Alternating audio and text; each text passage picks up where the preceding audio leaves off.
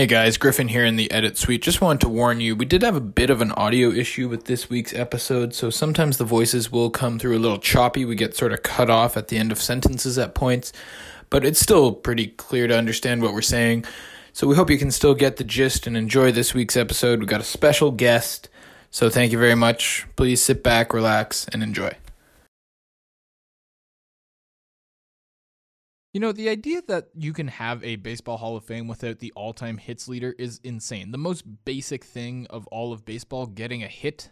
The fact that the player who was the best at that in all of history, Pete Rose, is not in the Hall of Fame is a disservice to baseball fans everywhere and it underplays the importance of Cooperstown. Cooperstown is one of my favorite places in the entire world. I've been there uh, three times, I believe. I've had the time of my life every single trip. It's a great place to visit. Highly recommend it for any baseball fan. Hot take. But the fact that Pete Rose is not in there is something that needs to be rectified immediately. The man received a lifetime ban from participating in Major League Baseball because he gambled on games as a manager. That's all fine. He shouldn't be allowed to participate in Major League Baseball ever again. I agree.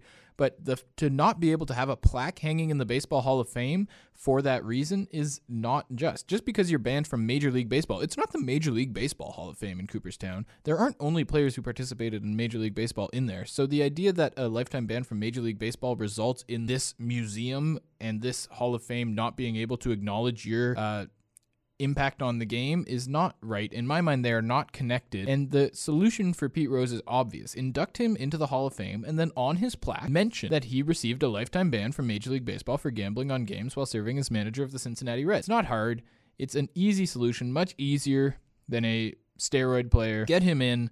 It's long, long past due. And speaking of all time hits, here's another episode of High Floor, Low Sea Ceiling.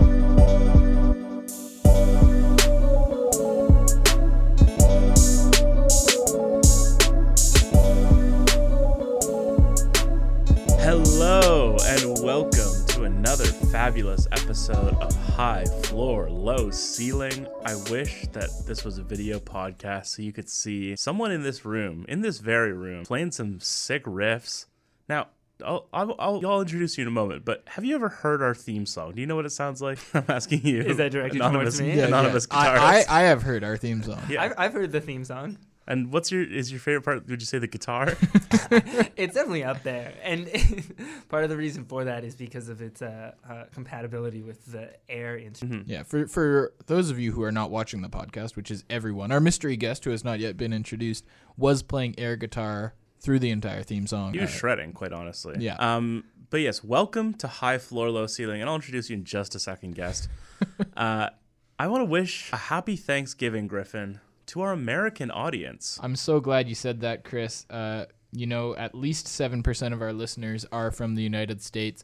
So, a very happy Thanksgiving to all of you. I hope you guys are all enjoying the day with your family, your friends, having some great food, watching some football, having the proper Midwest Thanksgiving. Yeah. Uh, we had some talk about gourds on last week's episode, so go check that out if you want some more intel about gourd production. It was Yeah, some- surprisingly informative. Some Thanksgiving content. Uh, yeah, I can't imagine a better Midwest Midwest Thanksgiving though. You've got the football, like we said. You've got the great food. JFK Jr. coming back any day. So oh, uh.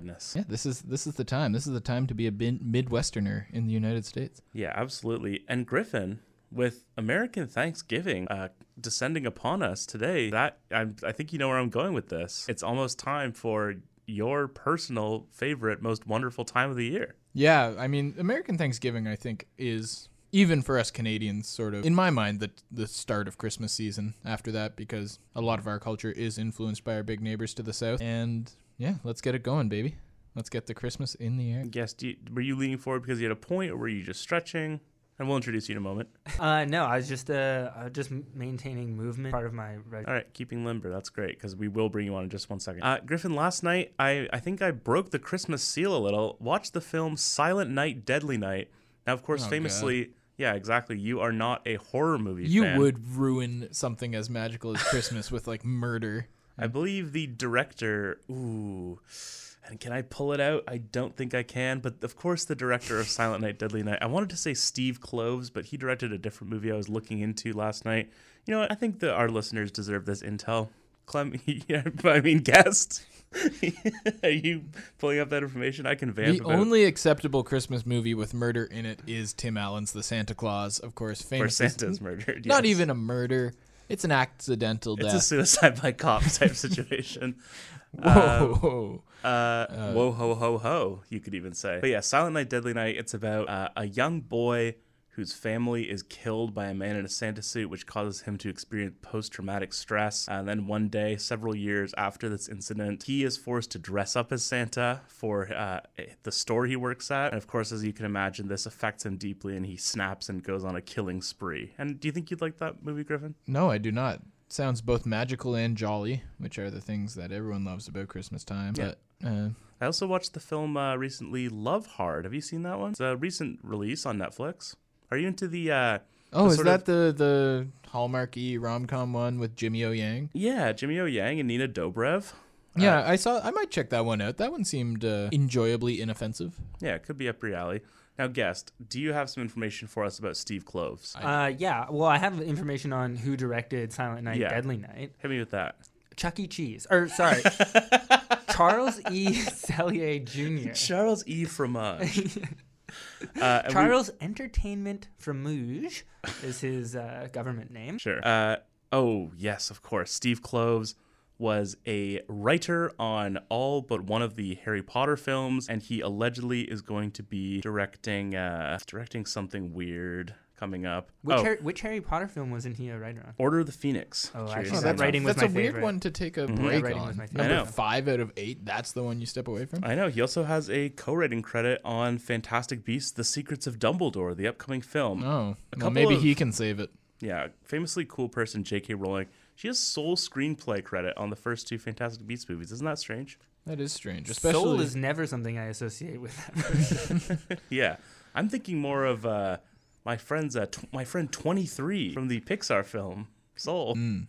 Hey, hypothetically, Chris, Hmm, what's up? is this a sports podcast? Should we? Uh... I guess so. I did want to bring up the fact that they're apparently going to be making five Fantastic Beasts movies, and the third one isn't even out yet. And Johnny Depp was in two of them. Uh, but that's all sort of Is. Johnny Depp not going to be in the other? I believe his role has been recast, Griffin. oh, well, let's not get into all that. Yeah, I'm sure J.K. Rowling would have some things to say about that. But you know what, Griffin? This is a sports podcast, but even more than that, it's a podcast where we welcome on people who like to talk about sports.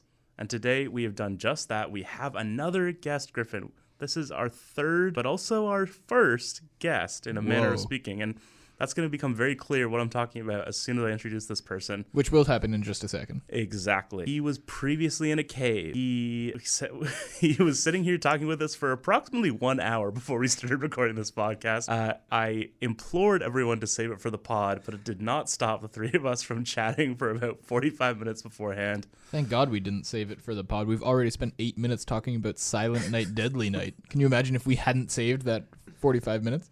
Uh, there's a part in Silent Night, Deadly Night 2 where Good God. there's a guy who's like carrying his trash out, and, and the killer goes, Garbage day. And he just shoots the guy. It's a really great moment. Uh, Sounds creative. Big shout out to Charles E. Cheese on that one. I don't believe he directed the second one. Uh, oh wait, hold on. Oh, I just so have to share one more thing about Silent Night, Deadly Night Part Two, which is that it's like an 85 minute movie, and 40 minutes of it are just footage from the first movie. They re-edited it into like a new movie that's like flat because it's like it's about the other guy's little brother. And so it's all like flashbacks. And so Hmm. it contains like 40 minutes of footage from the first Silent Night, Deadly Night. Just like this intro contains 40 minutes of discussion about not sports. Precisely. He is out of his cave. He is into your ears. The great Clem McConnell is joining us today. Hello, Clem. Hi, thanks so much for having me with a turned on mic. I Yeah. really appreciate it. This feels great. Yeah, much like your mic, we've all been turned on to your great musings. Uh, sorry, I interrupted you. Go ahead. Couldn't have put it better myself. I've aimed to turn people on to once again my musings and um, also big big time commenter. I love to chime in uh, and just do whatever I can to help out the pod in any way. Yeah, you are uh, a, a utility infielder, sort of, in the podcasting world.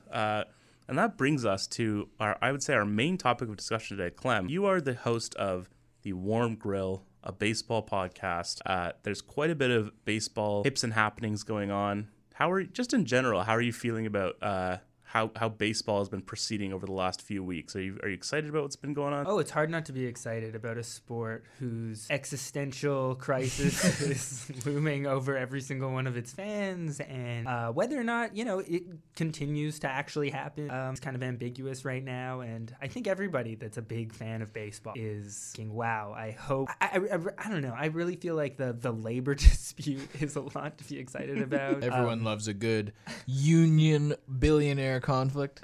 Yeah, so the billionaires versus millionaires um, might be the only time I'm probably pro millionaire. Uh, yeah, I I've heard of Joe Millionaire, but this is ridiculous. Oh, is that the um the show? Yeah, the Fox reality show where someone was going to marry a millionaire, and the guy ended up having a net worth of like five hundred fifty thousand or something. Uh, but oh, is that because Obama took half of it? Shout out to Jeff Kent. Great reference to one of our one of our many free podcast discussions about Jeff Kent's time on the on Survivor Philippines, season twenty five. Wow. Of course, was eventually won by Denise Stapley, who is perhaps best remembered now for in uh, season 40 Winners at War, taking Sandra Diaz, the two time winner, Sandra Diaz Twine, taking her immunity idol and then using it to vote her out. A great play by Denise. But Best Chris, remembered Chris is a big Survivor fan. For all those listeners who do not know Chris personally, the show. To be fair, I'm a Survivor fan just in life. and the song by Destiny's Child. Ah, how could you forget? I'm a survivor. That one. That's exactly That's how exactly it goes. the one. Call me Beyonce. a perfect rendition. Uh, call me Michelle Williams, but not that one, the actor. Clem, you were alluding to just moments ago before we took a sharp right turn to what seems to be an impending lockout in Major League Baseball. It seems like the general consensus from what I was uh, reading is that it's not expected to, a deal is not expected to get done by the December 1st deadline. So I was sort of curious about your perspective on this because it's something that you pay closer attention to than either Griffin or I. So it seems like, broadly speaking, that like sports CBAs and lockout and deals like that, they've been fairly smooth sailing over the last you know five years or so. Uh, the NBA and the NFL both renegotiated CBAs fairly recently. The NHL last year agreed to extend the CBA that it had already signed uh, for a few years. Is do you see anything that makes baseball different in terms of like not being able to get a deal done? Obviously, I think the timing coming off of COVID is a factor. Uh, and revenues and things of that nature. Yeah, I mean, it's arguably one of the worst times for this to kind of happen, just in terms of uh, already positioning the players in kind of a vulnerable position, asked to last year play for less than even what would have been their ratio of pay, as it were, like kind of getting paid for the two months of work that they were kind of asked to be doing. That, you know, as far as the owners were concerned, too much to ask for. Um, the other thing about it is, I think that the biggest distinction between uh, the NHL and NFL is. Uh, it's a little bit more of an international sport, so there are different ways of having obtained player rights, and I'm putting those in quotes for those of you that aren't watching the pod, which is an impossibility from my understanding. Um, so that also causes a little bit more, or I, I don't know, a little bit more complexity to the. Right. Sorry, Griffin is furiously texting me about how This is like the second episode out of the last three where you've implied that I'm not a baseball fan. I'm sorry, Griffin. I apologize. I don't mean to impugn your baseball knowledge. Please give your opinions on the matter. Uh, I mean, uh, obviously, uh, I think player salaries and things of that nature are a big point of contention in this uh, CBA negotiation. Things like players being able to go into free agency, which I think Clem was sort of alluding to, talking about rights and things like that. Like the ability of a team to control a player is much stronger uh, in the in MLB than it is in other sports. It feels like. Yeah, I feel like player freedom in general is low, and this will result in a lockout, but it almost feels like sort of a strike by lockout. Players, I don't think, should be happy with the way that uh, management teams in the last few years have colluded to not sign bigger guys until later in the uh, offseason to try and drive contracts down. Obviously, the horrific treatment of minor league players. Uh, player empowerment is something that has come through so so strong recently, especially in the NBA. And I think Major League Baseball players should be looking at that as a why not us? Obviously, the NBA a bigger cultural footprint than Major League Baseball right now, but I think that players need to step up and fight because the way Major League Baseball players get treated right now, people like to point at the salaries for the biggest stars and say, "Oh, how can they be mistreated? They're signing 200 million dollar deals." Which fine, but the average major league player is getting screwed by management and I think players need to step up, and I hope that they come out of this with a lot of the things that they're negotiating for. Yeah, I think that's a great point in terms of uh, like I think it, there is a tendency to look at those big contracts, especially because like in baseball you have like ten year deals, which you don't really see. Well, you certainly don't see in the NBA. Don't really see in the NFL with some very rare exceptions. Maybe a little more. Is is it eight years? That's the maximum time in the NHL. Yeah, I'm not sure if the NHL has a hard cap, but you don't see many deals go beyond eight years. Yeah.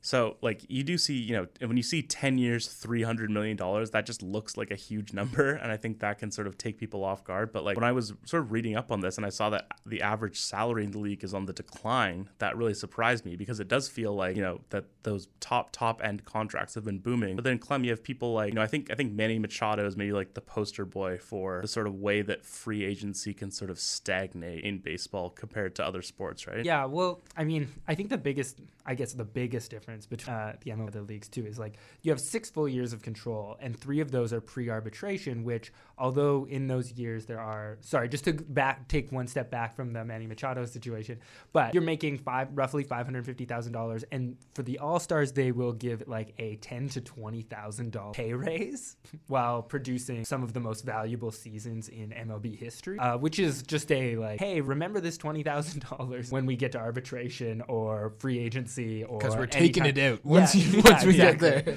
Um, and uh, yeah, I mean, I don't know exactly what you mean in terms of like, well, it can the the biggest contract on any given off season is kind of dictates the way that the rest of the market goes, and I think that that's what you're talking about when you're suggesting that it gets stagnant. It's not as exciting as the NHL or NBA off seasons, which it's like day one, and it's like, oh, you guys must have had the paperwork going before this actual Yeah. date because there is no way you reach these two hundred million dollar contracts in four hours. like that just feels like an insane prospect. I don't, I can't, you know, make a decent cup of coffee in four hours.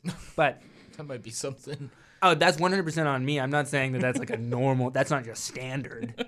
That's crazy. A French press is super easy. There's so many YouTube videos that take upwards of like 11 minutes to watch how to use one of those, but still, I struggle. And I think. Um, so I mean, I'm not looking for a more, a more exciting off season. I think I'm like, and I'm not suggesting that that's what you're saying, but I am looking for uh, players who don't meet the Manny Machado heights or the, um, aren't given the opportunities like someone like Fernando Tatis Jr. or who we'll probably talk about Wander Franco in a little bit. Uh, these you know massive hundred million dollar uh, contract extension, but the guys who are utility infielders or are serviceable uh, players, you know, maybe that have seven year careers, they never actually reach free agency sometimes because they manipulate their service time in the first season. And then by the time they actually get out of uh, arbitration deals, you know, it's too late and nobody wants to pay for what they might contribute in the future because they're already 33 years old and their best years are behind them.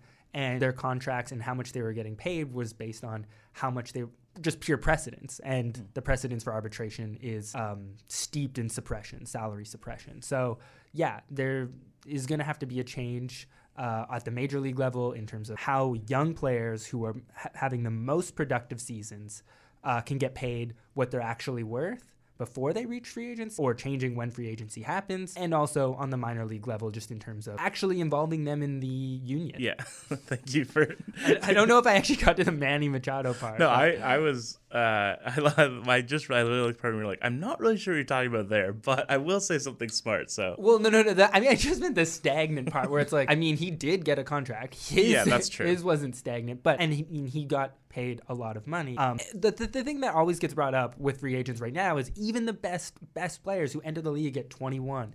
Maybe 20 sometimes um, are still only reaching free agency by the time they're 27, 28 years old.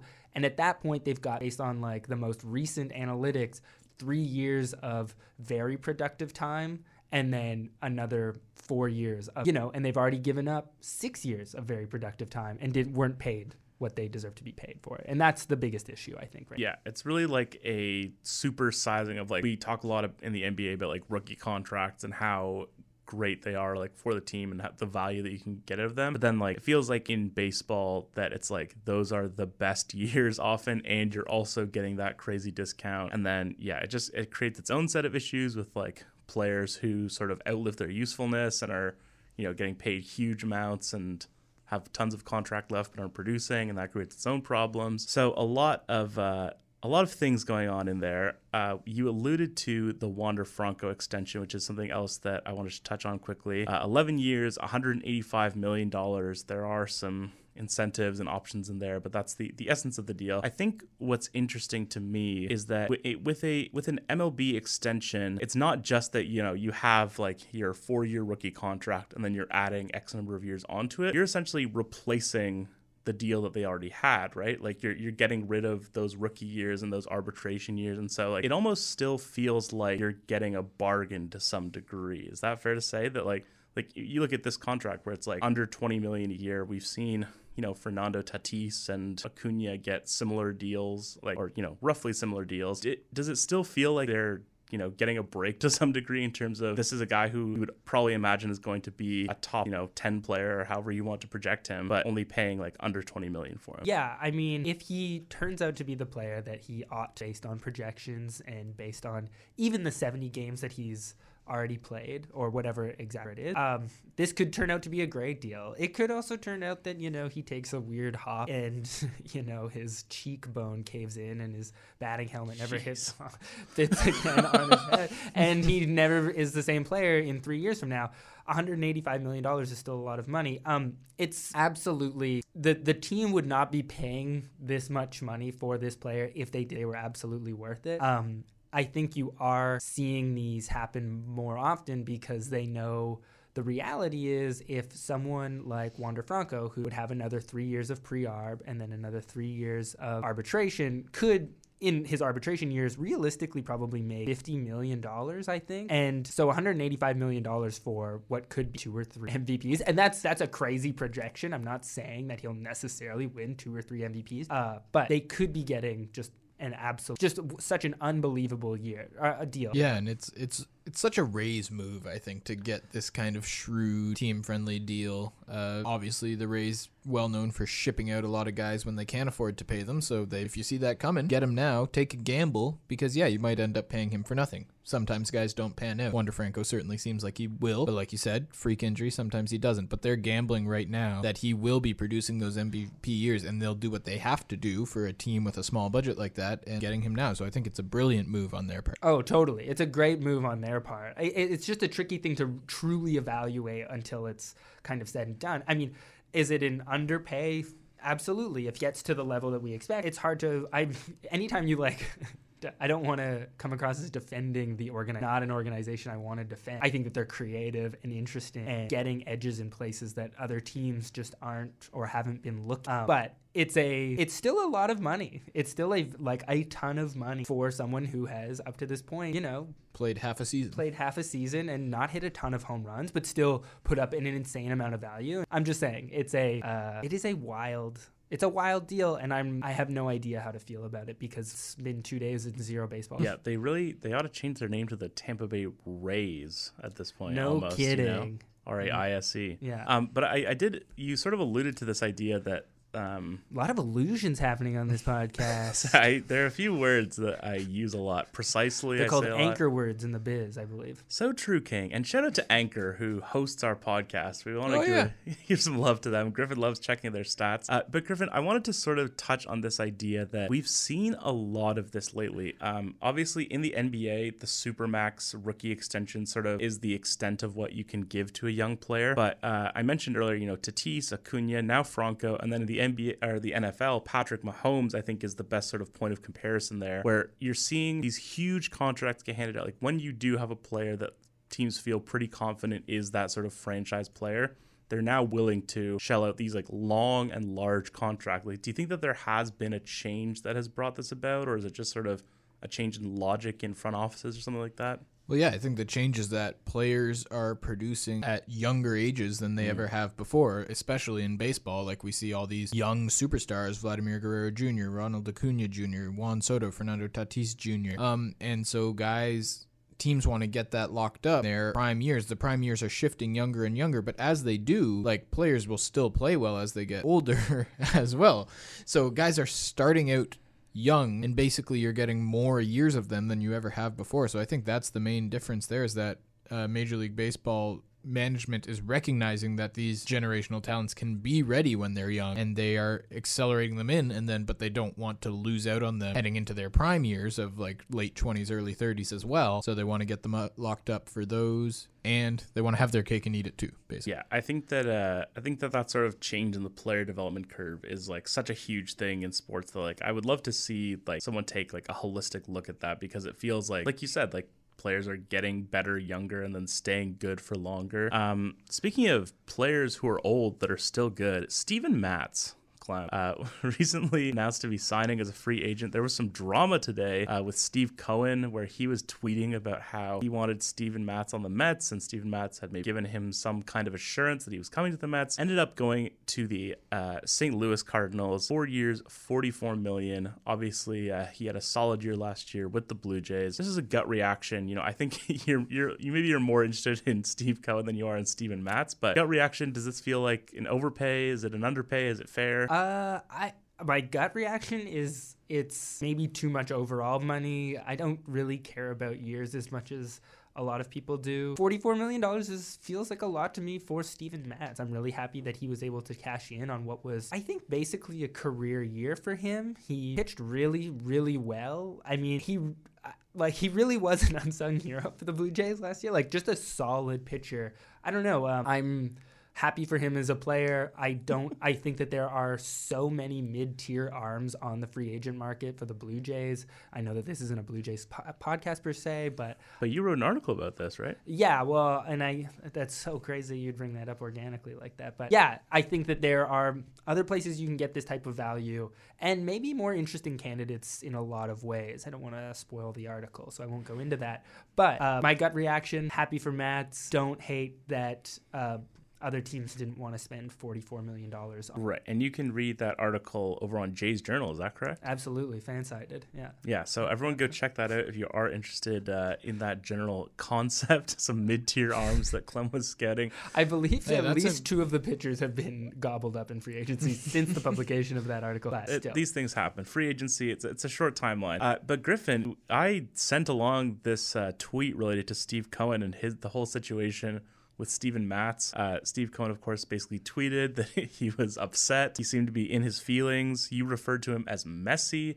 What do you think about uh, this sort of on on this very online owner type uh, type situation? Yeah, I'm not a big Steve Cohen guy. Uh, I feel like he's sort of tapped into this culture of people think that he's gonna rescue the Mets because he's funny on Twitter sometimes. Um, which like fair. I'm, when I'm all he- for when guys. is even funny? Sorry. Oh, just like you know, he's he's more he's more energetic than he's got. He's more certainly present. Yeah, like I don't see the owner of the Atlanta Braves ever tweeting stuff like this. So he he fits in with the New York personality well. I don't think he's done anything to uh, indicate that he's actually good for the Mets since No. he got there. Total side note though, I would love if his Twitter presence was just him ordering deli sandwiches, and that's what would be to me the New York personality that the Mets need. Is just him like um, ham on rye, like that's all he was tweeting. Is he tweeting like at delis? Is he like, at, at deli. At, at deli. At deli. Yeah.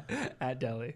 Um, But yeah, Steve Cohen. Uh, I mean, I don't think it really hurts much for him to be outgoing on Twitter. Like players will generally go to the place that pays them. Uh, and the Mets, you play in New York. They're, I would say, they're a bit of a legacy franchise. They're certainly more well known than most of the franchises out there. So I don't think he's really harming the Mets with his Twitter outbursts. I think he's more harming them with his general involvement. Like he seems like the type of guy who wants to be involved in all the baseball decisions and wants a GM who's a yes man despite having no real baseball knowledge. So that I think is where he's harming the Mets more than anything he does online. Uh, but in terms of his online presence, sure, let's get let's get a couple retweets in there. Why not? Yeah. I, I don't. Sorry. I, I, well, I just I was just gonna say that total side note would be a good name for your podcast. Total side note.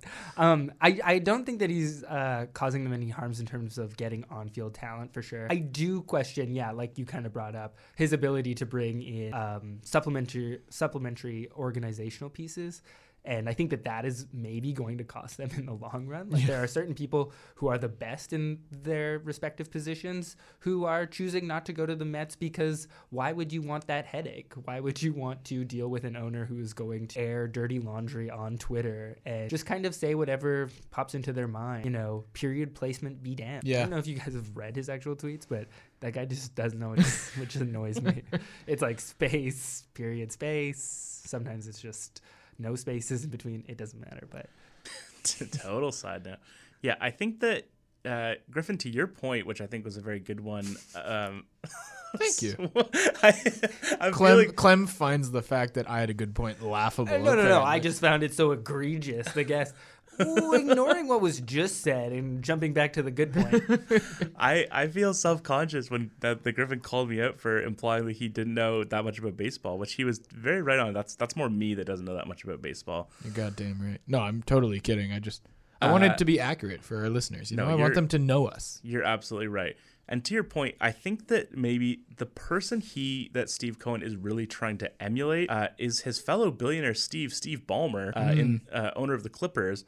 But I think the big difference is to to your point, Griffin, that he is more of a Dolan than a Ballmer. He seems like he has too he he, he might care too much is the real uh, meat of the matter. Like he does seem too involved in decisions and maybe does not you know set up the best personnel around the team. And whereas Ballmer, it feels like he is very active. He is very like enthusiastic about the team, but he leaves the basketball operations to the basketball operations people. Which yeah, as annoying as Steve Ballmer is, he has set up one of the premier franchises in the NBA Mm-hmm. in the LA Clippers, uh, tenants of Crypto.com arena. So yeah, I mean Ballmer sucks, and I hate him, but credit to him, he's in he, he that is a good point in that difference between him and a Dolan or a Cohen. Wow, we're really uh, telling each other that we're making good points today. Yeah. Well, there was a lot of tension in the studio earlier over all that baseball stuff. Hey, we we called us- Steve Cohen messy. I think we were on the verge of getting a little messy, so I'm glad glad we're back on good terms. guys. Dolan out we the can good points. against Clem. What's that? I said doling out the good points. Um, and on that, wow, you really had a bridge to the next topic. But I, I we take a do break? think yes, we should take a break. I don't think we're going to get to our third segment, so we can save that for next week. That's but what I was gonna say. we're to come back and talk some more baseball, some some some controversial baseball topics right after this on High Floor. Hello, Sailing.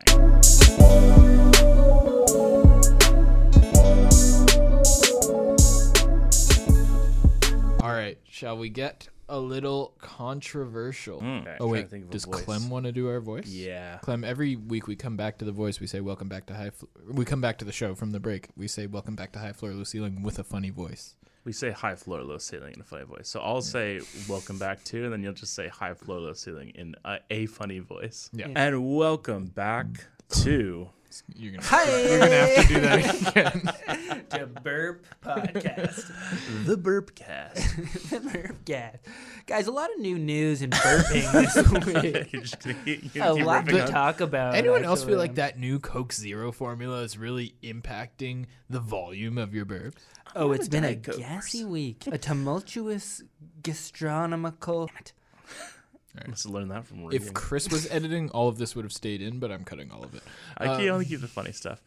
And welcome back to High floor, low ceiling. That's a car. yeah, I like that. That was good. That was probably better than any of the ones that we've done. Yeah, you've got a market in the. If anyone needs a, a vocal representation of a car shifting, Oh, you should ask my parents. I used to always do my best impression of the car anytime we were driving, and they would promptly share their opinions on it. I would uh, love to meet your parents. Almost exclusively negative. yeah. Their What what it. kind of parenting do you think created what we have sitting beside us here, Chris? That would be fascinating. A free find out. range style. I will say that. laissez faire. yeah, I'm not gonna lie. See, but I, I think it could be. I, could, I I would think that it could go either way because you know I, I could see a more structured or maybe a, a repressive environment creating uh, the creature known as Clem, or I could see like a, a more a more what I might call a hippy dippy approach to parenting uh, creating this. But I'm hearing it's more the latter, perhaps. You know what? It's so hard for me to comment on my parenting style. because I was just so so not invited to the rooms and the, their approach to it. Yeah, you didn't really get to weigh in too much on it. Yeah, well, and I would have loved to. I had tons of opinions on how it could have gone, both better and worse. But it's a, like everyone always says, parenting is more of an art than a science. And um, you know, as far as my parents went, they were, I think, pretty darn good artists. Wow. Well, All right. Deep our deepest respect and uh, shout out to them. Mon Pa McConnell. Yeah. Half of whom are still alive, I might add. Good for them. So shout out my favorite parent alive. oh my god. That is a reference That's an to allusion a- to our pre-podcast. when we were going through Curt Schilling's Twitter, which is truly a journey I would not wish on my worst enemy. The last bastion of journalism, I would argue, Curt Schilling's Twitter feed. which is also what he described as Breitbart News. Uh, yes, you're alluding to the topic that we have before us uh, to close out this show. The Major League Baseball Hall of Fame ballot has been released. The voting. What when does the voting happen, Clem? Do you know? I think it's ongoing. Yeah, I, I they mean, just sort of get them in when they're well, it depends if you count mail-in votes. um, Whoa, Curt Schilling doesn't. getting topical. um, I believe it's somewhere right around the end of the year, the calendar year, Gregorian. Um, I do remember, yeah, I believe sometime in December sitting on a bus in Ottawa watching to see if Larry, no, I think it was in January, watching to see if Larry Walker had made the cut, watching so intently, I missed my stop by like four stops. Found out Larry Walker made the Hall of Fame looking up and going, I have no idea where the hell I am in the city of Ottawa. And you ran home. But Larry Walker's in the Hall of Fame. I ran home screaming, He made it! He made it! ended up at the Canadian Tire Center. God, no, that's that's about another three hours on the bus. wow. Um, Shout out to their public transit, I suppose. Sorry, go ahead, yeah, no, I mean, uh, my I don't have as cool a story. I think I remember reading a Jay Jaffe uh, um, article on for Fangraphs uh, sometime between Christmas and New Year's last year, and that's semi remembering when voted um, and mailed in his vote. So December twenty eight ish, I want to say. Yeah, and I will always remember uh, when Griffin called it Hooperstown in the first take of the monologue. Yeah, that is That- that that is on- what they should call the NBA Hall. That's of Fame. That's what I was Yeah, just by going to the say. way. Why That is that that not is the an name of the NBA Hall of Fame? so crazy to me that it took a a slip of Griffin Porter's tongue to come up with maybe the coolest part of uh, what could That'd be Hall of good. It should be a nickname at the very least. Absolutely. Yeah. Uh, Welcome to Hooperstown. And yeah, and I think we should actually be the ones to sort of start championing this. But the Major League Baseball Hall of Fame, always a fascinating discussion. Uh, I personally often have problems understanding how it works. There are different committees. You have to get a certain percentage of a vote. There are rules about when you can be on the ballot and things of that nature. I Uh, think it definitely gets more discussion than any other sports Hall of Fame just because of how like much baseball ties itself into history Hmm. and the past. I feel like the Hall of Fame in baseball is more sacred than any other sport. Yeah, and certainly you know more stringent, certainly than the NBA. Oh Uh, yeah, who'll just let anyone in. If you played for 6 years, you, congratulations. welcome to the welcome to Hooperstown. That's your favorite aphorism is that anyone who played in the NBA. They let Tracy McGrady for in. six years. How many years did Tracy Mc Agent Zero? No. No, that's, That's Gilbert, Gilbert Arenas. Arenas. Ah, sorry. I feel like I've heard you made that make that mistake before. I don't know Tear where down or when. so obsessed with Tracy McGrady being Agent Zero. Tra- Um, Tracy McGrady played for about 15 years, was maybe the best player in the NBA for at least one year. Uh, had some issues winning playoff series, certainly. Which year? 2003. Feels like Tim Duncan. Eh, probably was. He won MVP that year, I believe. how many years did he play for the Raptors? Uh, Like three, Three four. or four? Yeah. Wow. Vince Carter's cousin, famously. If Yeah. you did not want to share the spotlight with his cousin. Well, no cousin does. But they but was willing to form a super team. Do you know about this, Griffin? How there was a, a super team that almost happened uh, on the Orlando Magic of Tracy McGrady, Grant Hill, and Tim Duncan? I did not know that Tim Duncan almost went to the Orlando Magic. Obviously, I knew that Mm-hmm. Grant Hill and Grant Tracy did the McGrady Magic, founded their course, yeah. found their ways there. But Timmy D, Yeah, that would have been interesting, especially, you know, obviously Grant Hill, one of the great what if stories in NBA Mm, history with his injuries. Tim Duncan, also one of the more interesting coffee related names in terms of having both Tim Hortons and Mm. Dunkin' Donuts. That's so true, Clem. and I think that'll just about wrap up our Major League Baseball Hall of Fame discussion. Um, That's a Hall of Fame coffee name, though. Yeah. if we Oh, for sure. Oh, yeah. who, a who, big time. who would even who would be better, like Joe Java? I suppose. Joe JavaScript. That's nothing. Um, This whole podcast has been nothing. It's let's true. be honest. Thanks for Uh, having me on, guys. Yeah, love having you here. Just yeah. getting out of the house. but the big thing, I'd say the, the the big thing about the Hall of Fame. why are you interrupting me when I'm teeing up the segment? This is crazy. Clem is here as an agent of the warm grill to torpedo our podcast. Sorry. Uh, two two big stories coming out of the Hall of Fame. I think you'll agree. Uh, the one being the the final year for Barry Bonds, Roger Clemens, and Curt Schilling, uh, And Sammy Sosa. and Sammy Sosa, if you want to uh, get involved in that argument. Uh, and then uh, a first year crop that most notably includes David Ortiz and Alex Rodriguez, who, of course, have their own uh, checkered pasts in terms of the, the, the steroid conversation. So let's, let's have this discussion. Maybe we can just get a preliminary look at where each of us lands on this topic in terms of we'll, we'll use bonds as the as the high watermark here because certainly as a player, there's absolutely no possible question that he would deserve in based on his statistical achievements. So, where do you guys stand in terms of Barry Bonds in the Hall of Fame? Uh, it's so. I go back and forth still to this day, 10 years later. If you had asked me 10 years ago, actually, I probably wouldn't have gone back and forth. I would have said no, don't let him in. But the idea of having a Hall of Fame without the greatest hitter who ever lived, at least in terms of what he did on the field, um, it's hard to argue against it. I mean, sure, everyone knows that he cheated. Technically, I don't think he's ever admitted it, and there's never been any proof. But so that's like. That's why you can't induct him and like mention it on the plaque or anything like what I said with Kurt Rose, Kurt Rose, Pete Rose. Um, so I don't know. It's tough. I still go back and forth to this day. You don't, but at the end of the day, they played at the time that they played against the competition that they played, just like everyone else did in the Hall of Fame. That, but that's what I'm saying. Like they, there are definitely guys in the Hall of Fame right now who use steroids. Yes, I think that is the big. That's the and biggest. there will be more. Yes.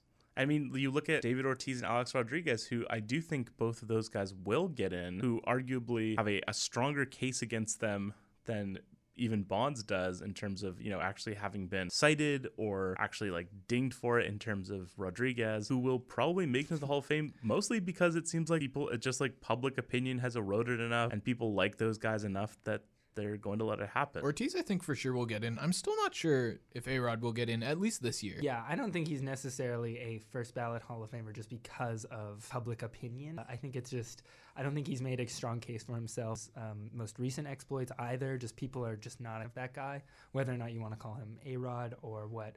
I believe the Athletic called him this morning is his new version of himself as being Alex. Yes, I saw that article as well. It Which- was titled "How A Rod Became Alex." um, I think it's always tricky, like because the way you framed the question was let's get let's take everyone's temperature in terms of Barry Bonds. But I think it's hard to talk about the Hall of Fame on a case by case basis. I think uh, you kind of or a have base by base cases. a base by base cases for baseball. And what you have to kind of do is, I think, create a structure and definitions as to number one, what you want. What you think the Hall of Fame is for, which I think a lot of people have a lot trickier time kind of identifying than they think they necessarily do when they first set out on that endeavor. Not that I think that there's a huge sample size of people who have set out on that specific endeavor, but um, and then number two, you know, do would would that definition carry from that point on forward, or would you retroactively apply it? so to answer your question about Barry Bonds, um, yeah, I, I see what you're saying. I think I think that's the big thing for me is just that the standards of application feel so uneven and feel so based and you know you, you talked about the idea of like it not being a case by case basis but at the same time it feels as though individual players have sort of had this black mark on them that can just never be scrubbed off and i think bonds you know like bonds McGwire sosa clemens Yeah, those are sort of the big four, I think. yeah. And it's like, you know, obviously, like, you know, and I think Bonds has some interesting cases, you know, in favor of his Hall of Fameness, like the idea that he probably would be a Hall of Famer without using steroids and things like that, which, you know, maybe you don't Clemens too, in. I think. Yeah. Hey, you could call him Roger Clemency if he does get in. absolutely, mercy is you know something we should all aspire. Yeah, Mercy Among Children. You ever read that book? No, All right. um, I have read Clemency Amongst Children, which is just a book about me growing up. that would actually be good. Um, But yeah, it feels like certain guys have just gotten this mark. And with Bonds, like part of it, I think, is just like was known to be an asshole, and he was known to like not be liked by writers. And so like it does feel like there are just certain players who people have decided that they will take this hard line stance on. And but if you you know if you did retroactively apply that same level of judgment to other players in the Hall of Fame, I think that that would, you know, it, some guys might end up getting removed. Oh yeah, like look at one of the greatest players of all time in Ty Cobb. Like there are terrible, terrible people hanging in the Hall of Fame, and uh, Hanging in the Hall of Fame. that's that's another one of Chris's horror movies. An interesting way to put it. Their plaques are hanging in the Hall of Fame. Right. If Did you we- need me to be exactly specific, Didn't we talk about this last week as well? yeah, we, you hung, talked we accidentally hung in the- James Reimer in the rafters of the Scotiabank Arena. I got to start being more specific when I talk about things hanging. Um, but yeah, like the whole morality clause is an interesting. It is supposed to be part of what writers take into account. Like that's what the Hall of Fame instructs them on. You have to represent the game in the best way. But there are plenty and plenty and plenty of guys in there would fail that morality clause 20 times over. So I don't it does seem to be subjected to a different standard for these two guys, Barry Bonds and Roger Clemens. Absolutely. I mean, there's also um, an argument, though, that I should say an argument. It is ambiguous, the, the way that those words are structured, not to mention the implementation of the morality clause, which has been around since like sometime in the 40s. Is kind of interesting because it wasn't really cited as being something, at least in terms of my baseball readings, um, as being something that people were taking into consideration prior to the steroid era. It was all of a sudden the way that these things often happen in um, legal department law. It's like, oh, hey, here are three words that we can actually use as an excuse to no longer let these people who would otherwise be just get into this thing, even though that those three words haven't been to, applied to people uh, up to this point. Yeah, shout out to insurance companies. yeah, big shout out. Love those guys. love those guys assuring us money. But yeah, I- I mean, I think th- there's a there's an unending discussion to be had in regards of Barry Bonds and Roger Clemens. But I want to put a gun to your guys' head. If you, Speaking a morality clause, I want to put a gun to your head and hang you in the rafters. yeah, because you two have really pissed me off this episode. No, yeah, I'm kidding. Bono. Um, no, you. Let's play a game. You're a baseball. let's play a game. Will you? we are going off the rails. If you're, let's say you're a baseball writer, you got the ballot in front of you. Just yes or no. What the Someone's hell ever did been I on do Jay's this Journal. time? Um, yeah, You got the ballot in front of you, yes or no. Barry Bonds and Roger Clemens. You can say yes to one and no to the other because apparently they do have slightly Sure, different vote you want, tout- yeah. totals for some reason. Someone out there felt that Barry Bonds was deserving, but Roger Clemens wasn't. I do think that the 0.2 percent discrepancy between the two is pretty interesting. It's actually 0.2. Sorry, I, didn't I, say I think he said 0.2? point two. Oh, I said I- 0.2. cut that out. Cut that out. Yeah, no, we're leaving that in. That's gonna be the start of the podcast. Yeah. now. I believe it's 0.2. Sure, I guess I didn't. I Yeah, didn't You, you implied Yeah. the zero. What point two? I don't know what you're talking about. It Could be anything. Um, Anyway, sorry. This was please supposed to be a quick end to the segment. Oh yeah, so Barry Bonds and Roger Clemens. Um, okay, I want to set out a quick qualification too, because sorry, this there is this weird thing that I think a lot of baseball writers kind of uh, I don't know they they bring up in kind of uh, like it's a classic baseball writer talk about the story of baseball, and that's what the Hall of Fame is for. I do think it's weird to not include arguably the most productive hitter of all time in the Hall of Fame. What is the Hall of Fame trying to accomplish? Will there still be history books written about Barry Bonds and other ways that you can celebrate him without necessarily putting a plaque up in a building that we necessarily consider the church of baseball, if you will? Um, absolutely. There are tons of ways, you know, in a much more meaning and deeper way, exploring how we interact with these people that accomplish things that we have arbitrarily decided as amazing accomplishments. Um, and those places, I think, are much better places to interact with these uh, less savory characters. I'm not saying that cheating at baseball is necessarily the worst thing in the world, but there is something to be said about when it interacts with celebrating them as baseball players. So for that reason, I guess I'm out on Barry Bonds and Roger Clemens. Wow, very well said. Um, I think that sort of your point and the idea that like there there are you know places to interact, as you put it, uh, with these legacies. That was not a negative. Don't worry. Uh, that that are better for these players. I think maybe my perspective on it is more like in my mind, it's like the Hall of Fame should aspire to be the place where you can do that to some extent, like where you can sort of interact with players that have challenging legacies and still recognize the idea that like they are important to the history and the fabric of baseball. Uh, and I, I, do, I will call on you in one moment, sir. Uh, and so to, to that end, I, I've always been a Bonds person. I don't really, you know, I'm not as up on Clemens, but from everything that I understand about his career, I don't see why I wouldn't be in on Clemens as well. But then it's also like when I, you know, you didn't ask about him, Griffin, but Curt Schilling, who like I'm just like this guy sucks and I don't like him, therefore I'm happy to not have him in the Hall of Fame. Like maybe that's something that I need to consider within myself and whether I have these uh, these biases uh, that conflict with my so-called morals. Yeah. Okay. A couple things on that. I, I think number one, I think this is a really good point about being the place where you do interact with those legacies. My, I don't even know if there's a counter argument. Is I just don't know if those places are necessarily where you actually get to interact with them to the depth that I think that they deserve. If you are going to talk about someone like Barry Bonds, who not only was arguably you know, did a disservice to baseball in some ways, in other ways, a great service um, but was also a less sa- savory person off the field mm-hmm. um, in some pretty serious ways. Uh, and then you bringing up Curt Schilling, another aspect of it is this also you have to take into consideration shows up to the ceremony. But one of them would be literally platforming a person who has or potentially has uh, political aspiration? Do you want to literally give that person a microphone um, for whatever 15 minutes in front of a national audience at that point? I mean, not that it's a national thing that people are watching, but a lot well, of people watch those speeches. There's and, the national and the American. right. Yeah, I mean, it is it is the question of the Hall of Fame is a place, as you said, Clem, to I think celebrate the story of baseball, a very storied history, and do you want these people who, in one way or another, have, I think you were right to say, have done a disservice to the game. They tainted the game. The years that they were there, sure, Bud Selig turned a blind eye and maybe even encouraged them. And, uh, but they made the decision.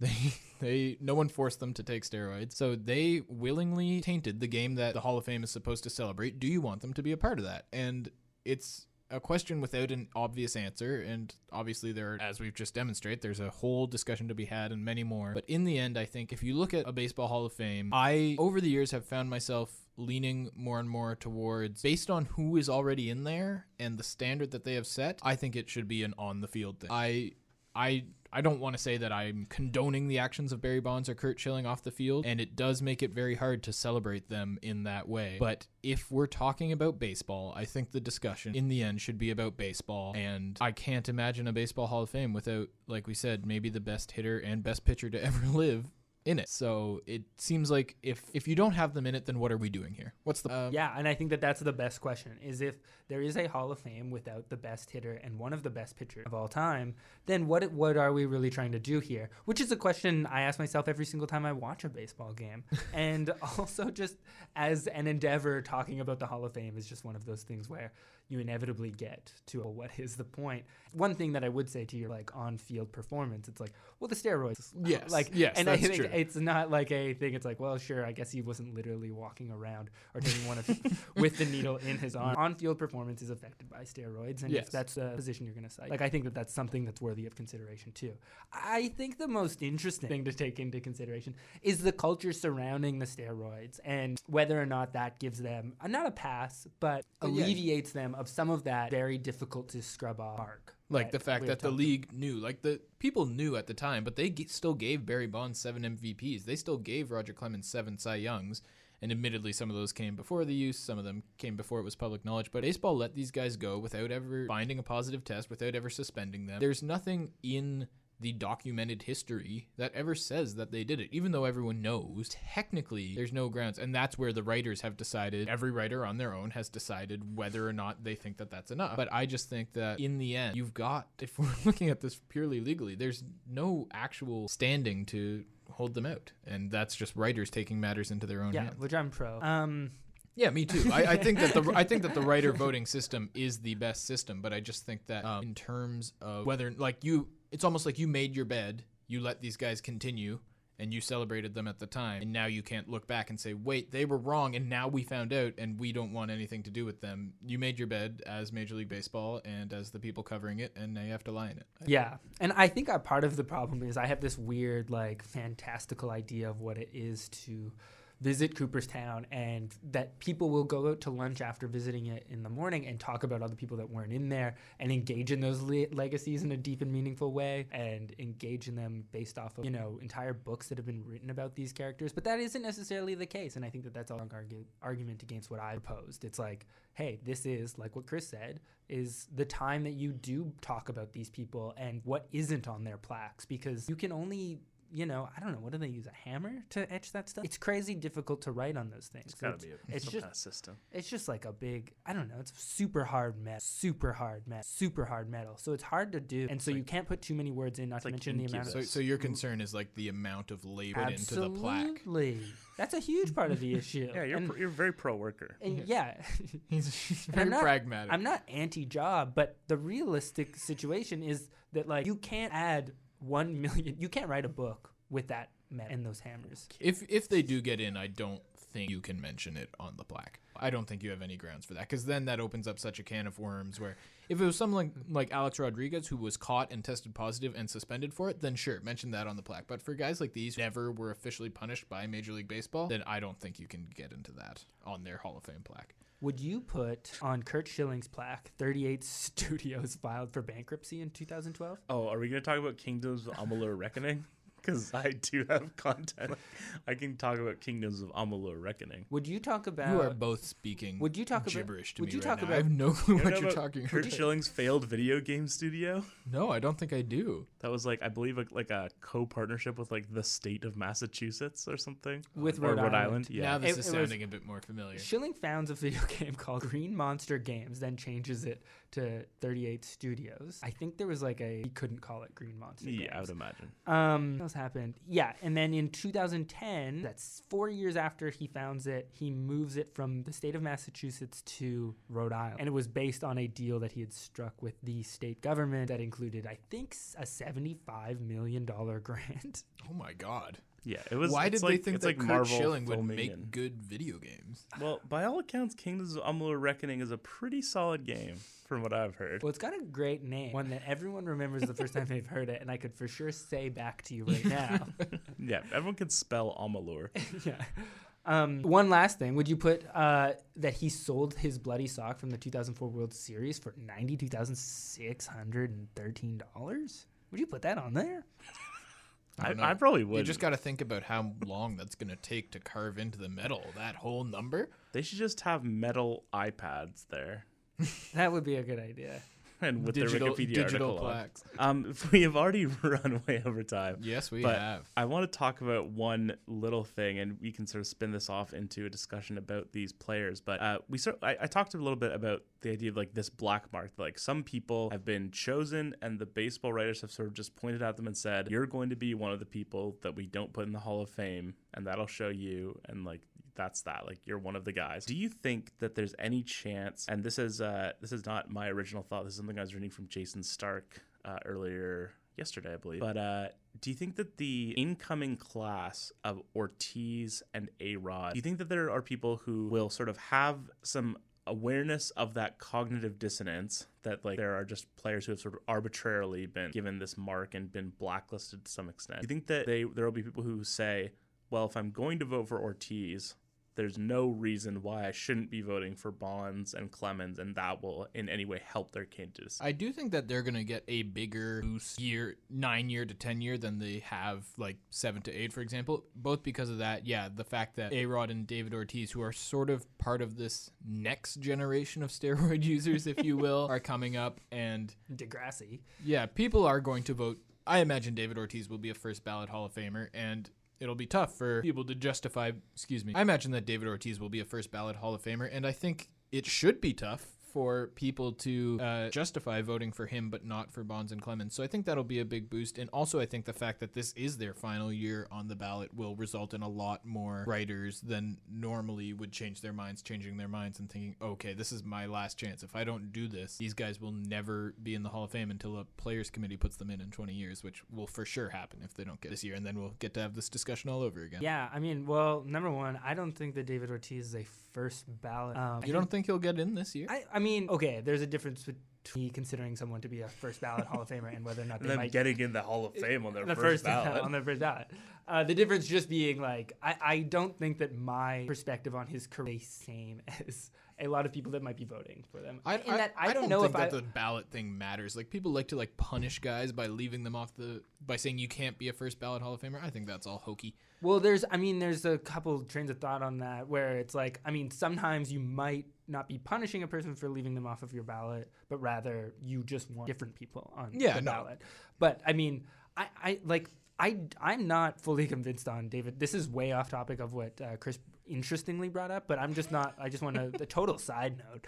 Don't want to. Uh, I, I'm not fully convinced Davis's Hall of Fame case. He won a lot of chips, which is great. Is it because he was mostly a DH? Is that part of it? yeah, and he put up, I think, very, very good numbers for his position, but not the numbers that I want to see from a person who didn't play the field. Yeah, I, it's fair. And I mean, the guy was a 10 time All Star, but he never won an MVP. Did finish second one time, but there is the 541. And then there's also the cult of personality around David Ortiz. He played for the Boston Red Sox, he played in a big market. I definitely think that he'll get in, but yeah, maybe it's worth of more a discussion, like you say, than some people who just think that he's a no questions asked. I just think it's crazy. I, I mean, I don't think it's crazy that he's a slam dunk, but it's like I'm a little surprised that there isn't some more, like some a little bit of pushback on his career. Back to Chris Point. I don't Chris think he'll Point, clear like 95% though. Like I think no, he'll get no. in with like 88. I think sort of I think he'll be. I'm. I think he'll be like low 80s. But yeah. And if Um, I if I could just interject for a moment, I think he's more of a home run than a slam dunk.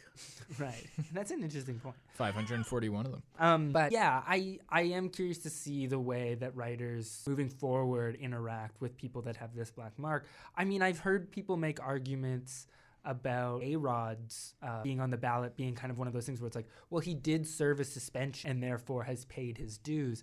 There's that sort of, and it'd be interesting to see if like if Bonds or Clemens had a few more years on the ballot, would there be this kind of shift in terms of, well, they've endured the public humiliation Yeah, I was gonna say they've kind of served nine year suspensions. yeah, of like, and not to mention, there's an argument to be made also that Bonds served an unofficial suspension by way of collusion in terms of not being able to re-sign with Right. any team. Like, people weren't taking Bonds at a league minimum salary after his final contract was up. That is insane, and is something that should be talked about a little bit more. um, but so I don't know, like, and does punishment out? Can punishment outside of not being a, inducted into the Hall of Fame exist with steroids? I think that there's something to be said about that. Absolutely. Um, whether or not it can fit on a plaque is the problem. Whether or not the goal of punishment is retribution or rehabilitation, Yeah.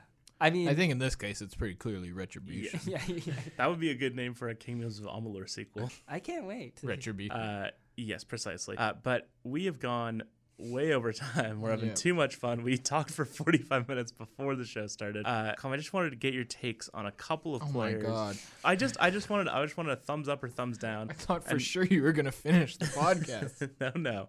Uh, I want a thumbs up or thumbs down on uh, on a few guys. I mean, we didn't talk about Manny Ramirez uh, uh, in this sort of overarching discussion, but do you have any Manny thoughts? I mean, I think he's in if you put Clemens in. And Right. Okay. Uh, a couple of first timers. Uh, Mark Teixeira. I was a little confused. You're Yeah, already thumbs flashing the thumbs down. Thumbs down. I just he is the one who I feel like gets brought up maybe the most, you know, outside of Ortiz and Arod as the guy who has a shot. And I was sort of looking at his numbers and I was like, what is the basis here? That like he was a good defensive first baseman. yeah, yeah, yeah.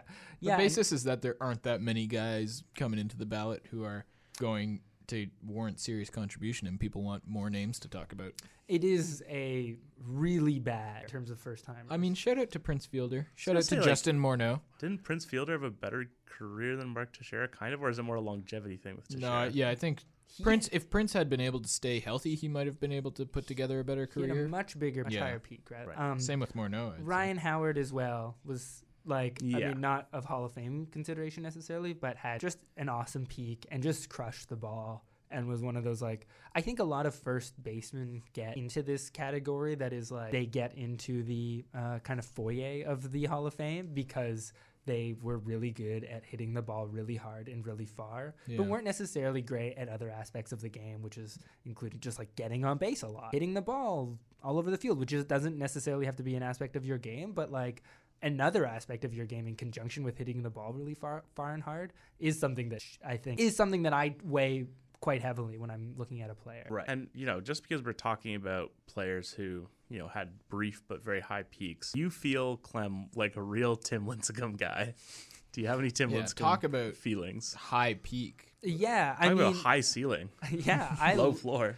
He was. I mean, this word gets thrown around so much when it comes to like pitchers that are like him. But I think it was like the first time. He's my favorite person to describe as electric. Like he is like the epitome of electric. Like that dude is just was so much fun to watch growing up. Really, just as especially as a person that's a little bit shorter too. Like especially as far, as like athletes go. Like he was so awesome to see. Just like being able to put his entire body into a thing um, and like perform at this very high level. Um, I love his career. It's not one that meets the standards of what the Hall of Fame aims for. No, he didn't play for long enough. He he only played for ten years and was only good for four of them. Yeah, well, but I mean, that's the funny thing about it is it's like, yeah, he only played for 10 years, but he wasn't just good for those four years. He was amazing Yes, for those four years. And I know that I'm not trying to say that you were saying something different. It's like, but that is what is so why, like, that is something that I think is so interesting. I love his career. I'm I mean obviously it's like for the sake of him as a person I wish that it was like he was great for 10 years and played for 15 or 20 but obviously that didn't happen. I think as a person that's just interested in uh, the different ways that a career can kind of take shape I think that Tim Lincecum is such an awesome character in the quote unquote story of baseball which is also why I never truly and I people have tried to identify what it means to be the story of baseball. I have never understood the term. I don't there are so many stories. I don't know like what it means to like crunch them down into this story that meets this like this like very relatively strict definition of like what has to you have to get into that building the Yeah, hall of it'd be, a, be a pretty meandering story. yeah yeah yeah. It's just like I, I don't know. It's like i have no i just don't know what that don't know what that means. But um yeah i think that tim lincecum is somebody that if i were writing a story on baseball It would maybe just be about him. he would, he would come up. I feel like he would come up as this like, hey, Oh, this yeah. is a this for is a those we- Giants teams that this is a weird guy. This is a just like this lightning bolt, and it's like I'm not saying the chapter would be long, but it would be present, and it would be Wow. you know maybe the co- like I would like talk to the publisher. Wow, that was a what a great turn of phrase, Clem. Uh, Electric? No, the thing you just said about the chapter and stuff. That was good. Uh, Um, we always love to hear from you, Clem. We always love having you on the show. I'm so happy you got in front of a microphone this time. Griffin, real quick, do you have any guys that you wanted to shout out that we haven't talked about? Uh, Clem dropped some Mark Buehrle takes on us before the yeah. podcast Big shout out to the Burdog. Um, Burger would have been better than Burdog. Big shout out to Mark Burger. Uh, Gary Sheffield is one that intrigues me. Did hit that 500 home run. Does kind of sound like a midfielder for Arsenal in the 1980s. Yep. Uh, Sheffield, I believe, is the name of an English soccer club. Sheffield true. Wednesday. Uh, and then yeah, that's the main one that I'm intrigued by. Only at 40% after eight years, despite hitting that 500 home run threshold with a 292 career batting average. That's a little puzzling to me. But aside from that, uh, yeah, vote Bonds, vote Clemens. Justin Morneau, Canadian on the ballot. MVP. It's not something that necessarily matters to a lot of people, but is something to make. Yeah. We are a Canadian podcast, except for our Midwest listeners. Our Shout out happy to the- Thanksgiving. Shout by out to way. the seven percent. We are. Uh, but that is definitely going to do it for today's episode. Thank we God. went all over. We went crazy. We hope that you stayed with us. We appreciate you having uh, inviting us into your homes and into your ears. Is this the first time all three aspects of the podcast have been about the same sport? It might be the first time we did just a full on. Uh, well, I don't remember. Anyways, I think it is. yeah, we've definitely had a couple where like we've done like two segments. Yeah, but I think the rant was at least different. It's usually. true. Then the rant was even connected to the later topic, which is a whole new thing for us. So we hope that you enjoyed sticking with us through that very interesting discussion. I think probably if you take out the best 10 minutes of that, you would have something really good. Maybe that's what I'll do in editing. I'll just put out a 10 minute Just pod. cut it real short. Uh, but thanks so much, Clem, for joining us. As I alluded to, you are the host of the Warm Grill podcast. Uh, you have writing that has appeared on Jays Journal. Everyone should check that out. Uh, you are one of my favorite Twitter followers. Uh, you are you're an excellent. Are you also someone Sorry, Twitter that you enjoy Yeah. to follow? uh, you are. You are a supportive. If you if you are lucky Yeah. enough to be followed by Clem on. Twitter, he's a great liker and commenter for sure. Absolutely. Uh, Griffin described you yesterday as one of the great group chatters, which I would heartily uh, echo. Uh, so if people are interested in following you, they can follow you at Clem Clemmel, which is C L E M as in uh, Martha, double C, double N, double L. Uh, highly, highly recommend. yeah, great follow. Some just just if you scroll through, you're gonna have a good time. Road to 200. Hashtag, road to 200. I am trying to get 200 followers by the end of 2024. Make my dream a reality by clicking that follow button. Uh, I think you will get at least one follower out of this. I feel confident. If you're listening to this and like you just sort of let that brush over you, just take a second thought about it. Have a look at the Twitter, see if you like what It's you see. It's really, really good. It is quite good. It's so I don't good. stay on baseball all the time, It's mostly baseball. but it There's is a lot of mostly base. baseball. Speaking of Twitter, you can follow Griffin at Griffin Porter 97. You can follow myself at C House and Jan. That's the word chow, the word son, like a person's child. Uh, shout out to my nephew Caspian, by the way. Yeah. Big Shout shout out out. to the little nibbling. Um, That just a, is- a that is gender word. neutral term that Chris refuses to use. It's Griffin was all over my Instagram post. That's a whole thing that we'll get into on a on an episode of Total Sidebar, or what is Total, it? total side note. Side Total- note. Total side note. No, but honestly, a big shout out to little Caspian. Very Mm-hmm. cute baby. Very happy for Chris, you and your whole family. Thank you. Um, and I'm sure you can follow him on Twitter as well. uh, but for now, we really must depart. Until next time, keep your floors high, keep your ceilings low, and we will see you next time. Bye bye. Bye. Oh my god.